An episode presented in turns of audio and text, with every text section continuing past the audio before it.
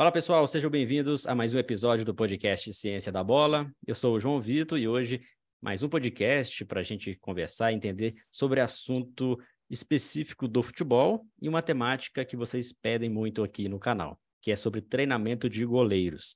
Hoje, episódio é, de casa, né? A gente está aqui remoto, até porque o nosso convidado está em outro estado, que é Douglas Neso, vocês conhecem já há bastante tempo, porque já fez alguns cursos, né? Como professor aqui no Ciência da Bola e outras ações.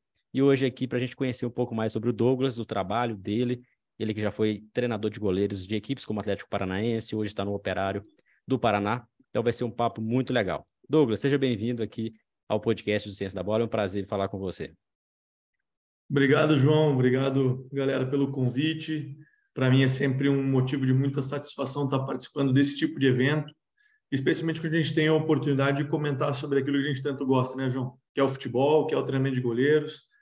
E dentro de uma sala que nos permite ter acesso a várias pessoas que estão dentro do futebol, que é o podcast que a Ciência da Bola acaba fazendo sempre. Então, muito obrigado e sempre que, eu, que você julgar que eu possa ajudar, conte comigo sempre. Legal, vai ser um papo né, bem interessante, conhecer um pouco do que você faz e trazer também alguns, é, algumas perspectivas de como está sendo o treinamento de goleiros atualmente em clubes e para onde está caminhando também a evolução desses treinamentos. Lembrando o pessoal também que está no YouTube, aqui abaixo a gente vai deixar alguns links para vocês conhecerem um pouco mais dos nossos trabalhos lá no nosso site, conhecer também o perfil do Douglas e que tenha, quem está ouvindo, tem muita gente que está aí no trânsito, lavando louça, muita gente está no Spotify gosta de ouvir o podcast. Também fica o convite para depois no YouTube e acompanhar ali os links e, claro, também em imagem, tá bom? Douglas, hoje você está no, no Operário, já tem um, alguns anos né, que você está trabalhando como treinador de goleiros.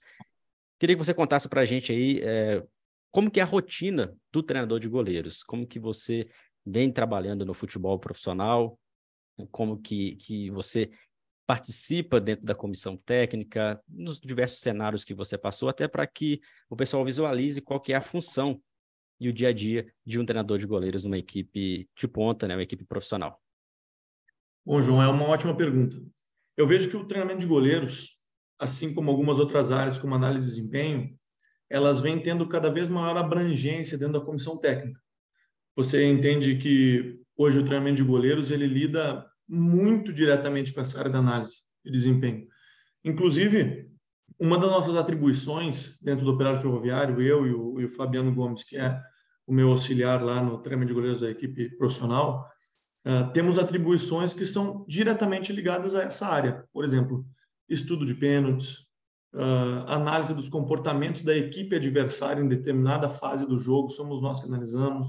Então, eu vejo que essa nova integração do treinador de goleiros ela vem ganhando espaço cada vez mais. Né? A gente fala do treinador de goleiros uh, e pensa numa transdisciplinaridade só como treinador de goleiros atuando numa, na, na parte física do treinamento. Isso é muito interessante, mas isso já está consolidado dentro do nosso mercado. Né? E vejo essa área da análise de desempenho como uma vertente que ainda tem algumas ramificações para que a gente possa aprofundar e, ganhar, e criar raízes nessa área. Então, como eu citei algum, alguns pontos importantes, por exemplo, análise de bola paradas, análise de pênalti, análise do adversário. Claro que a gente não faz isso só para a comissão técnica.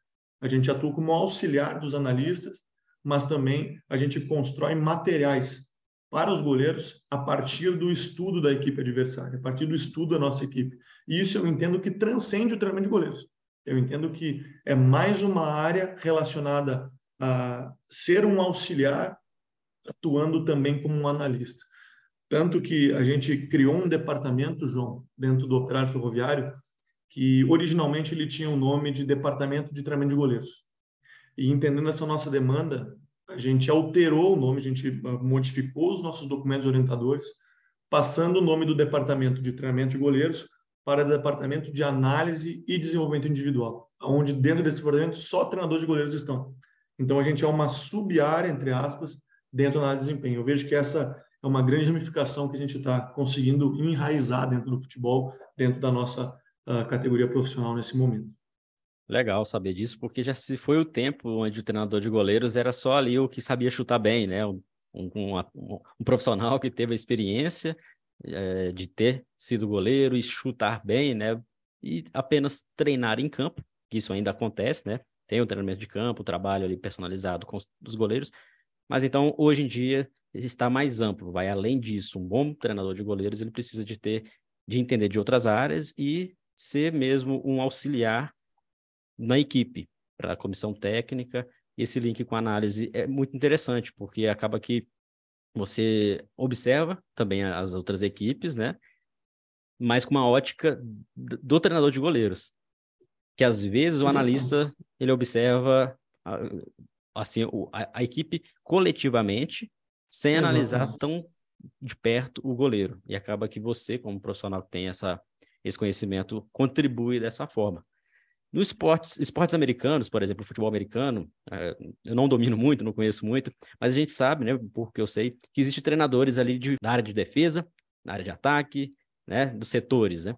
No futebol não tem isso. No futebol, o único treinador que tem, além do, do treinador principal, seria ali o treinador de goleiro, né? Não tem o treinador do ataque, o treinador da lateral, da defesa. Então é mais ou menos isso que está realmente caminhando é, é, essa, essa profissão de treinador de goleiro, ser mais ali um treinador da equipe, porém olhando sobre a ótica do goleiro. Porque Exato. não é só defesa, né? Eu acho que você trabalha muito também as questões de ataque do próprio goleiro, né? Exatamente, e, e, muda essa perspectiva, né? Quando a gente pensa no goleiro, a primeira coisa que vem na nossa cabeça é defender, Só que defesa, realmente é o né? principal que ele tem que fazer. Mas vamos analisar da perspectiva uh, do treinador. Eu sou treinador de uma equipe e eu vou contratar um treinador de goleiros. Quais são os diferenciais de mercado que esse treinador de goleiros pode me trazer?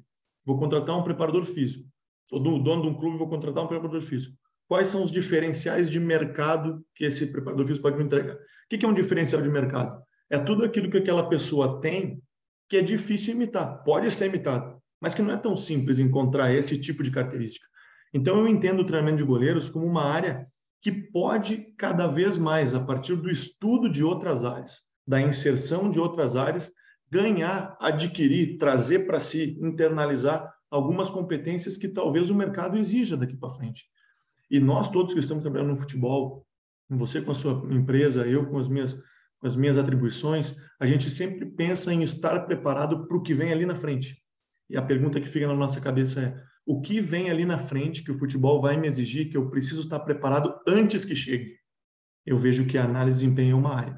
E dentro da equipe profissional nossa, a gente tem uma atribuição muito interessante, que eu vejo que é outra área que o, que o, que o treinamento de goleiro vai ganhando espaço a partir da análise e a partir da, do, do entendimento que o treinador de goleiros é um auxiliar também. O Rafael Guanais, hoje nosso treinador da equipe profissional aqui, e eu já tinha trabalhado com ele no Atlético Paranaense, uh, nos deu a incumbência, para mim, para o outro treinador de goleiros, o Fabiano, e para um dos auxiliares, da construção, elaboração e orientação de toda a bola parada defensiva, por exemplo. Então, os treinamentos de bola parada defensiva são construídos por nós. Veja que interessante. Quando a gente poderia imaginar que o treinador de goleiros, que era só goleiro, começa a lidar com uma abrangência que já lida com outro momento do jogo, que é a bola parada. Acaba que faz parte que enquanto... do modelo de jogo, né? Ajuda a criar Exatamente. a ideia e o modelo, né? E justamente nisso que você falou do futebol americano, a pergunta que, que, que eu começo a refletir agora é a seguinte: será que daqui para frente, ou daqui a 5, 10, 50, 20 anos, o treinador de goleiros não vai ter uma atribuição ainda mais integrada na operacionalização da organização defensiva? Ou da organização ofensiva, quem sabe, né? Porque o treinador de goleiros lida com a parte da fase ofensiva e da fase defensiva e com a defesa de meta, né? Separando a gente separa muito assim no nosso trabalho. Proteção de espaço, tudo aquilo que lida com a organização defensiva e coberturas, proteção de área, tudo aquilo que lida com a organização defensiva e controle do, e gestão do espaço da área. E aí o último é defesa de meta. Partindo do pressuposto que se não houver finalização, se a gente conseguir inibir as finalizações, não há necessidade de a gente ter que defender. Né? Se precisar, a gente precisa, a gente vai conseguir fazer. Agora, se a gente conseguir evitar que a finalização ocorra com alguma cobertura, com alguma proteção de área, é melhor para a equipe. Né? A equipe inteira lida com a proteção desses espaços para que a finalização não ocorra. Né? Então, eh, quanto tempo será que vai levar para o treinador de goleiros abranger, abranger essa sua área de, de atuação né? na organização defensiva? Já está a bola parada chegando. Quanto tempo leva para posição defensiva ser uma atribuição do treinador de goleiros? Uma pergunta que vale a pena a gente refletir. Muito bom, muito bom saber disso, porque tem muitas pessoas que ainda têm essa, essa visão é, antiga do, do, do, treinador de goleiros, assim como na preparação física. Se a gente for fazer uma comparação, há 15, 20 anos atrás, o preparador físico estava parte de todo o processo de criação do treino. Hoje, a gente vê que equipe, várias equipes utilizam o preparador físico como é, um auxiliar mesmo do treinador, tem que entender de jogo, não só de preparação física. Treinador de goleiro é a mesma coisa. Em muitos contextos, acredito, talvez é um exemplo que você dá do que você faz hoje, mas é uma tendência de outros clubes, né, de outros treinadores de goleiros terem esse perfil de entender o jogo e os treinadores também darem abertura. Isso acontece mesmo em outros clubes, com colegas treinadores de goleiro, preparadores que você conhece, ou é uma particularidade ainda de, de alguns clubes, né, de algumas situações em específico? Eu entendo que ainda é uma particularidade, porque você tocou num ponto que ele é determinante, que é a, a abertura que a comissão te dá para que você possa fazer esse trabalho além daquilo que você é contratado para fazer, né? Então, o quanto o treinador confia em você, o quanto o treinador confia no conhecimento que você tem, especialmente, né, vai ser preponderante para ele dizer: não, o João pode ser o, o profissional que vai ser responsável por essa área também. O, o treinamento de goleiros daqui a pouco é pequeno só para o João. Né? O João já domina isso. A gente, a partir do conhecimento que ele tem, ele pode ter outras atribuições. Você quer, João? Ou eu quero, faz sentido para mim. E aí a comissão te dá abertura. Mas eu entendo que é uma particularidade dos treinadores também, é uma particularidade de alguns clubes, não é todos os clubes que vejam, que veem a importância do treinador de goleiro nessa perspectiva, e nem treinador, alguns treinadores preferem, por simplesmente por uma preferência deles, por gosto deles, de construir todo o cenário. E, e é justo também né? Mas devemos nós, enquanto treinadores de goleiros, estar preparados para que se chegar algum treinador e precisar, Douglas, preciso que você faça isso, você consegue? Não, eu consigo fazer. Estar preparado, né? ter competências que te deem condição de estar num nível melhor, de trabalhar num nível superior. Né? Aquilo, fazer aquilo que não esperam que você faça, que não esperem que você faça. É superar expectativas do ponto de vista da execução. Você não precisa ser o melhor do mundo, você precisa ter estar apto a fazer o que é solicitado para fazer, tendo em vista o contexto. Mas ainda é uma particularidade. Eu conheço alguns treinadores de goleiros que já lidaram com situações de bola parada e tiveram muito êxito, que, que foram ainda mais amplos na situação de bola parada defensiva e bola parada ofensiva. Cito um amigo meu, Marcelo Crivolusca, hoje no Sub-23 do Red Bull Bragantino, que ele também trabalhou com o Rafael Guanais e ele tinha uma importância gigantesca dentro da comissão técnica, por abertura do Rafael Guanais. Então, sempre parte da comissão para você, do treinador para você, mas você precisa estar aberto a isso, porque também é uma porta que abre de dentro para fora. Se os caras pedem para você fazer e você não quiser fazer, você até pode ir fazer, mas a gente sabe que a qualidade não vai ser a menor possível. Então, ainda é uma particularidade, infelizmente, porque reduz um pouco a importância do treinador de goleiro, que tem a sua importância que é grande, mas pode ser maior, sabe, João? É a minha perspectiva a, denominação preparador de goleiros ou treinador de goleiros? Então, qual das duas é mais utilizada? Ou uma é mais correta que outra? Porque sempre essa essa divergência, né, em, em nomenclaturas, preparador ou treinador de goleiros?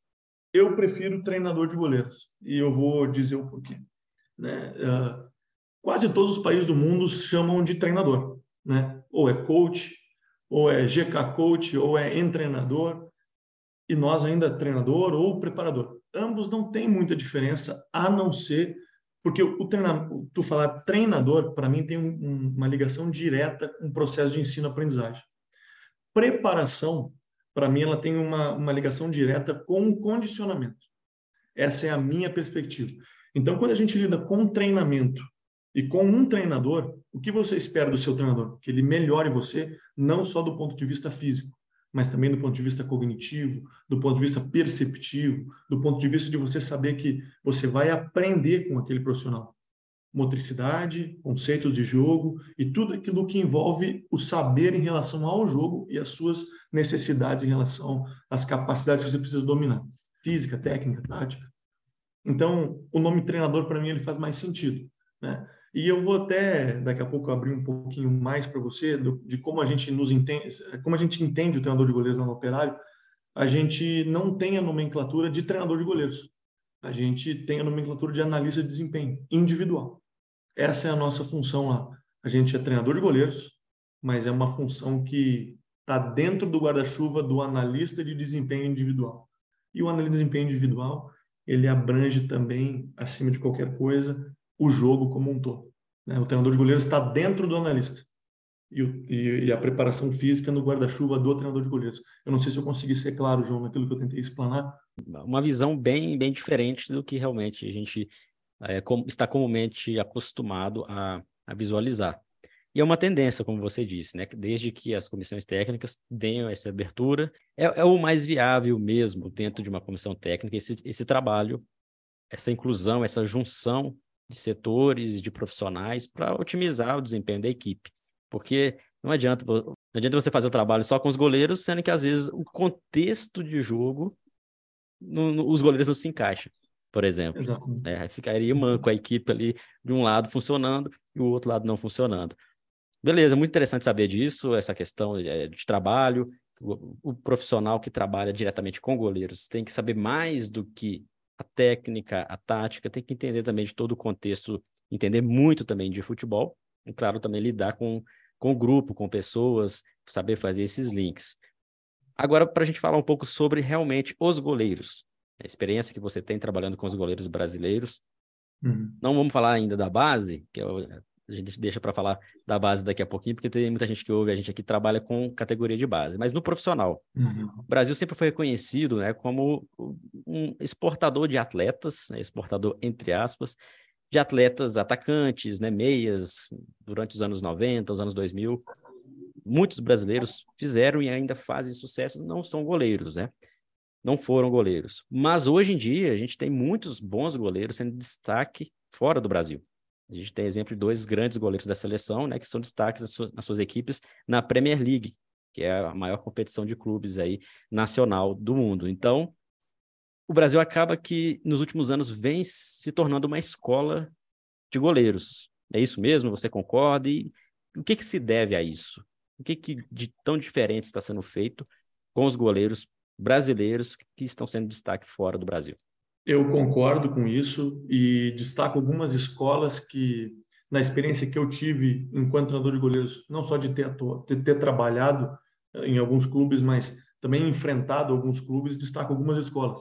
A do Internacional, a do Palmeiras, a do Atlético Paranaense, são três escolas que eu não posso deixar de citar.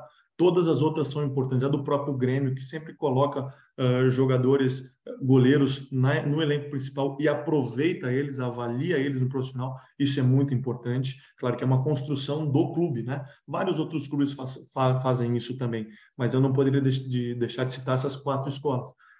Por que que, para mim, uh, os goleiros brasileiros têm uma vantagem muito grande? Porque a origem do treinador de goleiros no Brasil, ela surgiu a partir do entendimento da aprendizagem motor. Como eu posso melhorar a parte técnica desses goleiros? E, e, e nós, brasileiros, nos tornamos especialistas nisso. Os nossos goleiros brasileiros são extremamente refinados em diversos gestos técnicos. Mas eu faço uma crítica também para nós, que nós temos o nosso olhar da nossa escola e muitas vezes a gente entende que aquilo que se faz em outras escolas é uma técnica errada. Na verdade, é uma técnica aprendida de uma outra forma, que também tem o seu valor. Por exemplo, a escola da Alemanha, a escola da Itália, a escola da Inglaterra, são escolas diferentes e formam, e formam tão os bons goleiros quanto nós formamos, né? com algumas competências diferentes, com algumas, uh, alguns domínios de habilidades diferentes. O que eu vejo que os goleiros brasileiros tendem a se destacar nos próximos 5, 10 anos, continuar se destacando no cenário brasileiro e também no, no, no cenário externo ao Brasil, é, em relação ao desenvolvimento do componente tático do goleiro. Passar o conhecimento em relação às fases do jogo, ensinar o goleiro a interpretar o jogo, a gerenciar os espaços, a entender as vantagens do jogo, mais do que só defender. Né? Mais do que isso, onde nós nos tornamos especialistas. Mas estamos nos tornando especialistas também em dar conhecimento relacionado àquilo que realmente importa, que é o jogo que a gente joga. Né? Como a gente pode identificar uma, uma vantagem a partir do goleiro? E quando a bola está no goleiro? Como ele encontra as vantagens? Quando a bola não está com o goleiro, como ele gera vantagem? São conhecimentos que são decisivos dentro da equipe profissional, dentro da, da, das categorias de formação, mas a escola brasileira tem esse diferencial. E eu destaco muito o Alisson, em, o Alisson e o Ederson, lógico, mas o Alisson, porque o Alisson fez a base inteira no internacional. Ele fez a base inteira no internacional com profissionais brasileiros e ele é essa referência mundial que é hoje. Para mim, ele é a referência. O Ederson também, mas o Ederson teve um, um, um período de formação que foi fora do Brasil, que foi determinante para ele ser quem é. Né? Então, não só a escola brasileira formou o Ederson. Talvez ele, ele teve o, o core da sua formação no estrangeiro. Então, vale a pena a, gente, a escola brasileira, que é muito boa, olhar para o estrangeiro e entender que não é errado alguma coisa, mas sim foi desenvolvido de uma outra forma que não é a nossa. Então, tudo é aprendido, inclusive aquilo que a gente julga errado. Isso é importante a gente ter essa perspectiva. E isso também, você citando as, alguns clubes, né, que são modelos de, de, formação de goleiros, aí a gente pode falar um pouco aí da, da categoria de base. Porque é, desde as categorias de base, diferentemente, de repente, de outras posições, um atleta que quer ser goleiro, ele precisa de ser bem é, o, treinamento é, é, diferenciado. É diferenciado. É, porque tem a questão da estatura, né? A questão da flexibilidade, toda essa questão de impulsão e tal, e, que é diferente de, outros, de outras posições. Então, na categoria de base, o trabalho com o goleiro ele é tão importante quanto o trabalho na equipe profissional. É, então, essa, essa escola brasileira, alguns clubes que se destacam, é porque fazem realmente um bom trabalho ali na base, entendem a, a, a necessidade daquele, daquele atleta, entende o processo de maturação, entende que ele realmente vai conseguir né, continuar naquela posição, porque, diferentemente de outras, né, o, o, goleiro no clube, no máximo ali três, três ou quatro goleiros que tem numa categoria, diferentemente de atacantes, né, que a gente pode ter ali, às vezes, oito, sete atacantes. Então, a, o funil ele é mais estreito na categoria de base. Então, tem muita gente que está nos ouvindo aqui agora que talvez trabalhe na base e não tem um profissional específico de treinador de goleiros, como treinador de goleiros. Isso acontece muito em clubes menores, e às vezes em escolas esportivas, que não tem esse profissional. É, será que isso pode ser um empecilho, um problema, de repente, para identificar ali ó, um atleta que tem o potencial para se tornar goleiro? Claro, a gente está falando de alguns cenários, outros cenários, né, o clube já tem uma estrutura boa, uma escola que consegue detectar melhor mas na base. Então, quer dizer que é muito importante, é fundamental o trabalho do treinador de goleiros. E, e quando não tem esse profissional, será que isso pode ah, atrapalhar aí ó, o crescimento e desenvolvimento de novos talentos? Sem dúvida, sim. Sem dúvida, sim. O Brasil, por si só, já é um país muito grande que é difícil a gente mapear o Brasil inteiro para a gente conseguir encontrar talentos. Eu garanto que o Brasil teria muito mais talento se nós tivéssemos uma capacidade ainda maior de mercado, embora a nossa capacidade de mercado seja muito grande, de observação do mercado. Mas a gente não consegue atingir o Brasil inteiro. Então, mesmo tendo profissionais capacitados no monitoramento do mercado, encontrar talentos e trazer esses talentos para um clube que tem profissionais para desenvolver o goleiro, tem treinador de goleiros, por exemplo, alguns não chegam ainda no nível que a gente gostaria que chegasse. Então, vamos, vamos imaginar Imagina clubes que não têm essa capacidade de encontrar talentos e que não tendo essa capacidade se some ao não ter um treinador de goleiros. Com certeza isso traz um prejuízo na formação. Talvez você tenha encontrado o talento. Você já imaginou? Você, você tem o perfil, você tem tudo aquilo que a gente acredita que seja preponderante para você se tornar um bom goleiro, se tornar um bom lateral, se tornar um bom. Beleza, aí você traz ele. Mas quem desenvolve? quem desenvolve esse profissional, esse, esse futuro profissional, esse, esse promissor atleta? Às vezes, não tendo um profissional capacitado na área, você acaba por uh, dizimar um talento do Brasil. Né? E isso é decisivo para como o nosso futebol vai ser daqui a 5, 2, 4, 10 anos. Uma coisa que eu trago como destaque aqui é que, na maioria dos clubes que formam bons jogadores na base, não se traz qualquer profissional. Os profissionais são contratados por intermédio de um processo seletivo. Então, o clube sabe quem está trazendo. Então, eu não sou a favor do clube trazer só porque eu conheço alguém, né? mas trazer se, se, o que eu conheço, se o profissional que eu conheço, que vai trabalhar com o meu goleiro, é o melhor profissional dentro do processo seletivo, vai vir ele. Mas se não for, não vai. Então, sempre colocar o atleta no centro do processo e não o meu relacionamento com alguém. Então, o processo seletivo para captar profissionais antes de captar os atletas é tão decisivo quanto já ter o atleta e ter bom profissional e não ter o bom profissional para trabalhar. Então, ter bom profissional vem antes. Vem antes. Para aí sim poder colocar o atleta no centro da construção. É, sem bons profissionais, mesmo que você tenha um talento, você não vai conseguir desenvolvê-lo. Né? Pela falta do conhecimento específico e também do direcionamento específico para aquele atleta. Então, eu acredito muito nisso, na qualidade do profissional que desenvolve o atleta na base. E não só ter um talento na base e não ter um bom profissional. Faz sentido, João, o que eu estou querendo dizer? Exatamente. Eu não, a gente sempre bate nessa tecla também, que um profissional que trabalha no futebol, sim, se ele foi um ex-atleta, ótimo, tem uma experiência, um conhecimento de causa, vivenciou aquilo, mas tem que também saber como ensinar, como trabalhar com outras pessoas, porque eu, sab... eu sei para mim, né? mas você saber ensinar, eu saber ensinar, por exemplo, é diferente. Ou eu saber gerir Exato. uma situação é diferente. Muitas das vezes no futebol, principalmente no Brasil, isso acontece, vem mudando, vem mudando.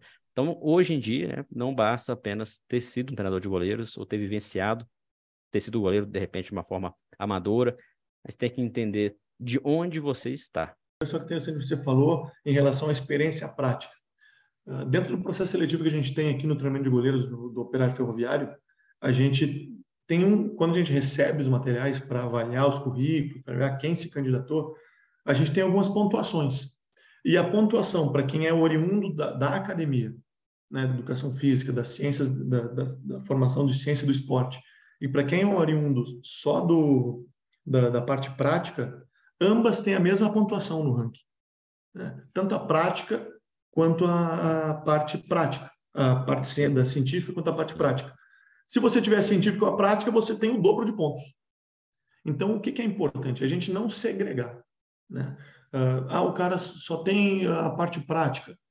Ah, não dá. Ah, o cara tem só a parte da ciência. Ah, não dá. Não. O importante é que se você tem uma, você tentar adquirir. Tem, quem é só da ciência, talvez não vai ter a experiência prática que o, o profissional que atuou dois, três, cinco, dez anos tem. Então, quem tem a prática, se, atrela, se conseguir conectar com a ciência, certeza que esse profissional vai ter uma vantagem muito acima da média. Mas é preciso entender que eu não sou formado por inteiro. Eu preciso continuar me construindo ao longo da carreira.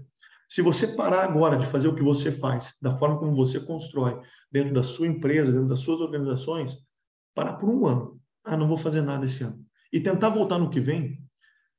Tem gente que ficou um ano inteiro construindo, que daqui a pouco vai ter passado o nível que você está. É preciso ter um, uma, um processo contínuo de formação. Se você ainda não, não começou a fazer isso, nunca é tarde para começar. O importante é começar e continuar. Esse é o grande desafio. Quem tem a prática, quem tem a ciência, precisam andar perto porque ambos se qualificam, ambos se somam e a gente não pode segregar a origem de cada um. Mas é importante que tem muita gente que é oriundo da ciência que não domina a ciência e acha que domina. Exatamente. Tem muita gente que é da prática que acha que domina a prática e às vezes não domina. Tem muita gente que acha que é da prática e domina a ciência e também não domina. Então é preciso entender o nível que você está e em que prateleira você quer se colocar como profissional. E eu não consigo encontrar nenhum outro caminho que não seja por intermédio do estudo. O estudo ele, ele dá espaço para você e ele dá aquilo que a gente falou no início da nossa conversa. Aumenta a sua capacidade de atuar em outras áreas, mesmo sendo treinador de goleiros. Você não precisa ser treinador de goleiros para atuar em outra área. Você precisa ganhar importância, se sentir importância, se sentir importante. A empresa precisa saber se o João sair da minha empresa, nossa, ele vai fazer falta. Porque o que o João entrega, ninguém mais entrega. Eu até posso conseguir contratar alguém para substituir, mas fazer o que o João faz é difícil, cara. É difícil. Então, o estudo atrelado à prática. Só entendo esse caminho para a gente continuar formando bons profissionais e continuar formando bons atletas. Não tem outro caminho. Na minha perspectiva, eu não consigo enxergar. Muito bom, Douglas. Eu até ia te perguntar isso, né, para a gente caminhar para o fechamento, as dicas, né, de como se tornar um bom preparador de goleiros, um bom treinador de goleiros. E aí você já apontou muito bem tem que ter, além do estudo, a experiência, conversar com pessoas, vivenciar situações e sempre manter atualizado. Em evidência, principalmente, né? Isso é muito importante. Então, eu deixo a dica também aqui, vou colocar alguns links. O Douglas tem também uma formação, um curso específico sobre isso. A gente vai deixar aqui um link para quem quiser acessar, acompanhar. A gente também tem algumas formações. Para que eh, esse também é um dos objetivos que a gente produz conteúdo, né? Permitir que mais pessoas também vivenciem e, e esteja atualizado. Para a gente fechar, Douglas, uma coisa muito importante que faz um link com, com isso que a gente já vem falando. A gente está falando do profissional, importância de ter conhecimento, de entender o jogo. A gente falou de base, de como que é feito o processo, como que se desenvolve ali um, goleiro, né? Claro que depois fica o convite para as pessoas conhecerem mais você, para entender mais a fundo.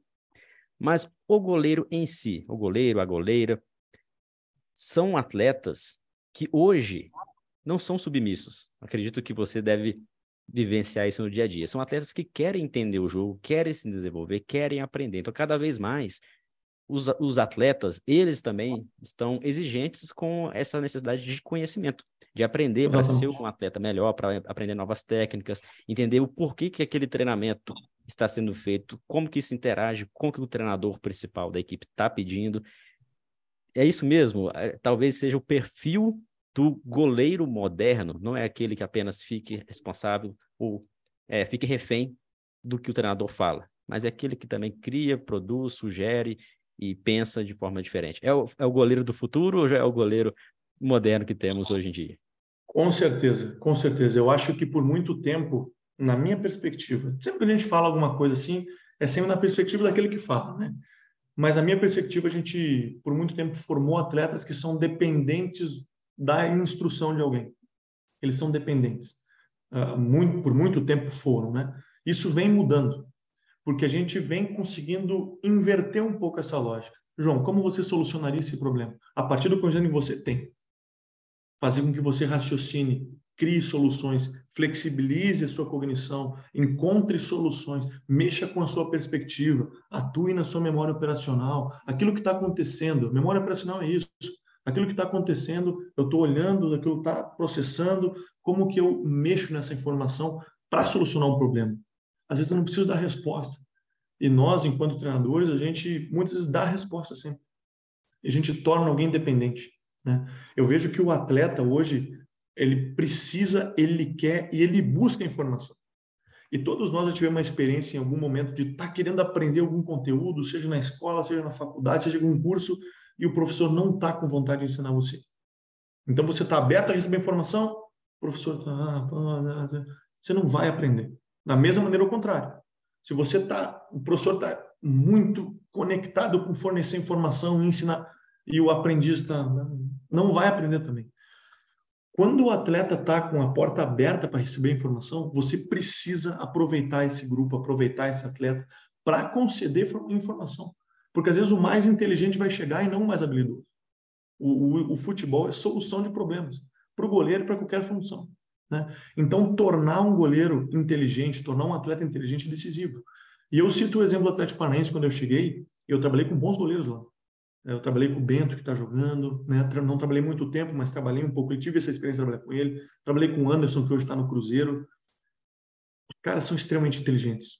Com o Léo Link, hoje que também está no Atlético Paranaense profissional. E você conversava com eles e eles tinham uma linguagem do jogo que era diferente de qualquer linguagem de goleiro, de base, que eu tinha vivenciado antes. Eles eram muito inteligentes em relação ao jogo. Então, eles debatiam com você como se estivesse falando com outro profissional da sua área. Isso é extremamente interessante. O que que isso me falou naquele momento? A formação desses caras foi, foi, foi construída a partir de profissionais extremamente capacitados que deram o conhecimento. E eles usam o conhecimento diariamente. Por isso que é deles. Então as coisas não acontecem por acaso. Ah, eu sou talentoso e eu vou jogar. Não, você é talentoso, ótimo. Se você não for inteligente, você vai ser talentoso até a página 3. A página 3 você não passa. Mas se você for inteligente, você vai chegar até a página 10, talvez. Né? Se você for só inteligente, talvez você chegue na mesma página 3. Então, dar inteligência, dar conhecimento para o atleta. A partir do conhecimento que você tem, criar atletas autônomos, isso para mim é a grande chave do, do processo de formação. como o atleta soluciona problema. Se você não existisse, as suas aulas, os seus treinamentos deram essa condição? Se sim, a gente está no caminho certo da formação. Excelente esse papo. É pena que a gente está caminhando para o final do podcast, mas deu para abordar aqui bastante coisa, né? Assuntos aí que, que são relevantes para muita gente. Claro que fica aí o convite aberto, Douglas, para outras ações, você está aqui novamente para a gente conversar. Se tiver oportunidade também, a gente conversar até pessoalmente, né, no, no estúdio, para ficar, ficar melhor. Mas é, deixa aqui suas redes sociais, é seu contato, onde que a gente te encontra. Você utiliza mais o Instagram, né? Onde que o pessoal pode Isso. mandar um direct, seguir, só para o pessoal saber ali o que você vem fazendo nas redes. Isso. Eu utilizo mais o Instagram. É, não sou muito de mexer muito no Instagram, não ser coisas pontuais do trabalho mesmo. É, o meu Instagram é @douglasneso, N-E-S-O. Então é, por lá que a gente se encontra. Lá tenho alguns cursos também, tem algumas situações dos Ciências da Bola. E conte comigo, João, sempre que você julgar que eu possa ajudar, seja em aula, seja em podcast, seja em vídeo, seja em, em resenha, seja em tomar um chimarrão, qualquer coisa. Conte comigo sempre aí. Para mim é um prazer enorme estar participando hoje aqui. Valeu, Douglas. Obrigado. Fiquei o convite para outras oportunidades. Ciência da Bola sempre aberto aí para compartilhar o seu conhecimento. Pessoal, então, terminando aqui o episódio, siga lá o Douglas nas redes sociais, no Instagram. Vai ser interessante vocês conhecerem o trabalho dele. Também, Douglas, sucesso aí no, nessa temporada, que continue aí colhendo bons frutos com a qualidade do seu trabalho. Grande abraço, Douglas. Obrigado, João. Um abraço. Valeu, pessoal. Obrigado pela audiência de vocês. Na próxima semana, mais um convidado aqui no podcast do Ciência da Bola. Espero que vocês tenham gostado. Claro, deixa o curtir, coloque aqui como favorito e também, quem ainda não está inscrito, marque aí a sua inscrição, compartilhe com alguns amigos, pessoas que, que trabalham com goleiros ou que seja goleiro para entender um pouco mais como que é o dia a dia nesse podcast de hoje, beleza? Grande abraço.